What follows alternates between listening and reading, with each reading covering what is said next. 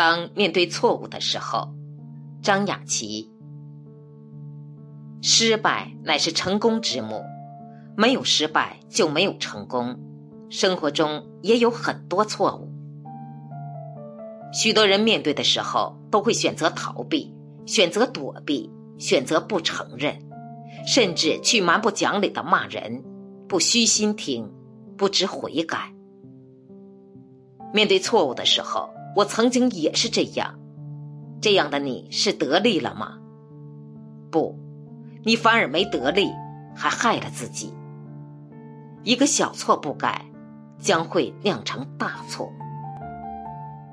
就和我看过的故事一样，一个小孩从小偷别人的作业本，长大了越偷越大，最后偷了别人的金银珠宝，之后被警察处决了。面对错误时，就应该去承认，这是你的错，你就应该坦诚的面对它。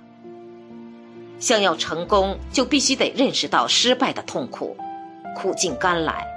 你没吃过苦，怎么会有甜？你先把甜都尝尽了，最后才吃苦，那时的你，会崩溃的。